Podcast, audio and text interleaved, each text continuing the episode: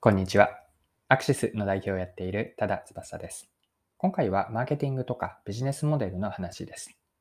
この内容からわかることは、レアジョブが日本人講師による英会話レッスンを開始したというニュースリリースを見たので、ここからマーケティングとかビジネスモデルのでの意味合いと、そして何が学べるかについて一緒に見ていきましょう。この内容を見たり聞いていただきたいなと思うのは、サービス設計や企画、マーケティングの仕事をされている方です。英会話レッスンのサービス事例を取り上げていって、マーケティングやビジネスモデルに学べることを解説をしていきます。で異業種の事例って本質を見出せていけば自分たちの業界のヒントが得られます。なので、ぜひよかったら最後までよろしくお願いします。はい。オンライン英会話サービスを展開するレアジョブさんが日本人講師によるレッスン提供を開始するとのことでした。で、これまではレアジョブの英会話レッスンでは、まあ、先生はフィリピン人を中心にして、リモート通話で現地とつないでのレッスンでした。で、これに加えて新たに日本人講師からのレッスンも受けられるようになります。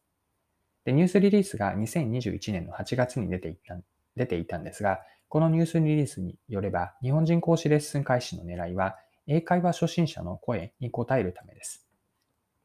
具体的には、相手が外国人との会話には英会話には不安を感じていたりとか、レッスン中のわからないところは日本語で説明してほしいというようなニーズです。で、日本人レッスンの、日本人の先生のレッスンというのは、フィリピン人の講師に比べて割高の設定になっていました。日本人講師のレッスンを受けるためには、チケットが3枚必要で、通常は1枚なので、まあ、単純に3倍のレッスン料金なんですよね。で価格帯はチケットが13枚セットで6600円で買えるので、まあ、1枚あたり単純計算で508円なので、これを計算するとチケット3枚分だと1500円をちょっと超える値段になります。はい。では、ここからは今まで見てきた日本人講師の英会話レッスン開始について、マーケティングとビジネスモデルの観点から掘り下げてみましょう。で意味合いは2つあると思っていて、1つが初心者の負を解決していくこと。2つ目がビジネスモデルの自己肯定と再構築です。では今の2つ順番に説明をしますね。1つ目の意味合いが、これはマーケティングの観点からなんですが、初心者の負を解決していくことです。でこれは一般的な話としてではあるんですが、どんな人でも最初にその商品とかサービスを使い始める時というのは初心者なんです。で初心者がつまずきやすいところは、しっかりとケアをして、途中で意図せぬ脱落を防ぐことが顧客維持の観点からは大事です。オンライン英会話に当てはめると、英会話の初心者にとっては、英語を話すこと自体が不慣れです。相手が外国にいるフィリピン人講師と英語だけで、ま1対1で、レアジョブさんの場合は25分が1回のレッスンにあたるんですが、1対1で25分のレッスンを受けることは、それ自体緊張とか不安が伴うんです。また、レッスン中にわからないことが出てきたり、教えてほしいことを聞きたくても、英語ではうまく相手に伝えられない。まあ、こうしたことが特に初心者では起こるんです。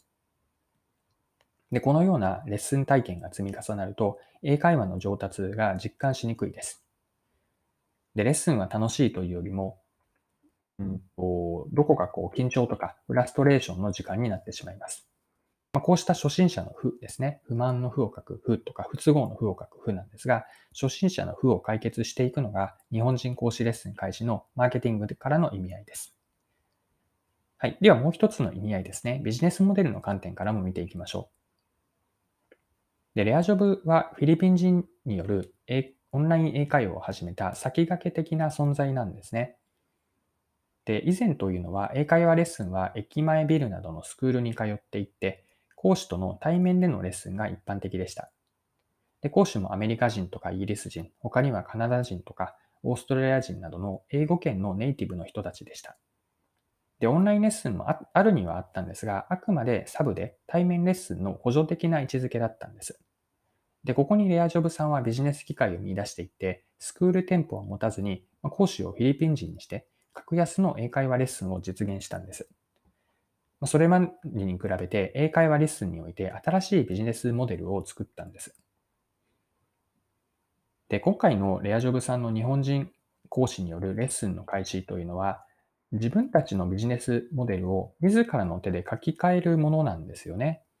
フィリピン人講師を使うからこその低価格レッスンが、これが割高になったとしても、レアジョブは初心者の負を解決していくために、顧客満足度を高めることを狙って日本人講師のレッスンを開始したんです。はい。では、今のですね、ビジネスモデルを見てきたんですが、ビジネスモデルについてもう少し最後に掘り下げていきます。で、改めてビジネスモデルに学べることは何かと考えたときに、一言で表現をすれば、ビジネスモデルは手段であって、完成されたビジネスモデルであっても固執せずに、時には自ら壊そうなんです。で、壊すという過激な表現をあえて使ったんですが、手段であるビジネスモデルを維持していることにこだわると、本末転倒なんですよね。でレアジョブさんの例に当てはめると、もしレアジョブさんがフィリピン人講師を使うことに執着しすぎると、外国人との英会話に苦手意識を持つ初心者の負には答えることって、まあ、いつまでもできないわけです。で、いくら完成度が高いビジネスモデルであっても、新たな顧客の風を生み出したりとか、そこにビジネス機会を発見したのならば、まあ、一度は完成されたビジネスモデルを見直してでも、つまり自分たちで自分たちを否定することからやって、価値提供を実現してビジネスモデルを再構築していく。これが大事だなと思って、今回のことからビジネスモデルの観点で学べることです。はい、そろそろクロージングです。今回はレアジョブさんの日本人講師レッスン開始のニュースリリースからマーケティングとビジネスモデルに学べることを見てきました。最後に内容を簡単にまとめておきます。レアジョブさんが始める日本人講師による英会話レッスンというのは、これは特に英会話初心者の、えーと、声に応えるためです。具体的には相手が外国人との英会話には不安を感じていたりとか、レッスン中のわからないところは日本語で説明してほしいというニーズです。で料金を見てみると、日本人講師のレッスンというのは、今まであったフィリピン人の先生のレッスンに比べると割高で、およそ3倍の価格感になります。で、ビジネスモデルの観点からこの動きって興味深いと思っていて、一言で言うとビジネスモデルの自己否定と再構築なんですね。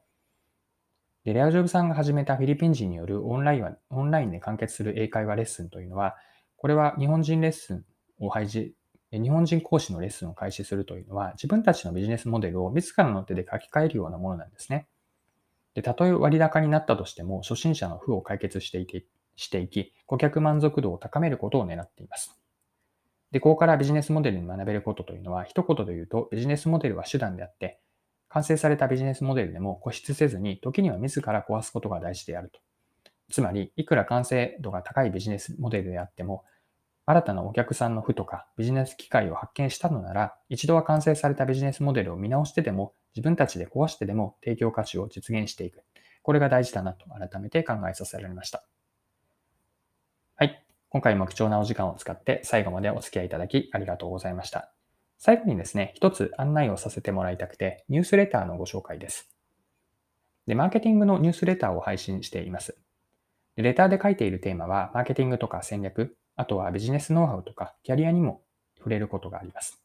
で、ビジネスでの具体的な事例も入れながら書いていて、で、えっと、今回の音声配信の内容をいいなと思っていただいた方には、このレターもきっと面白く読めると思います。で、概要欄にリンクもつけておくので、まあ、そこからは過去のレターも見られるので、よかったら無料の購読をしていただくと、マーケティングレターが週1回、木曜の朝ですね、週1回届きます。で登録してもし違うなと感じたらすぐに解約いただいて OK なので、ぜひレターも登録して読んでみてください。はい、今回は以上です。それでは今日も素敵な一日にしていきましょう。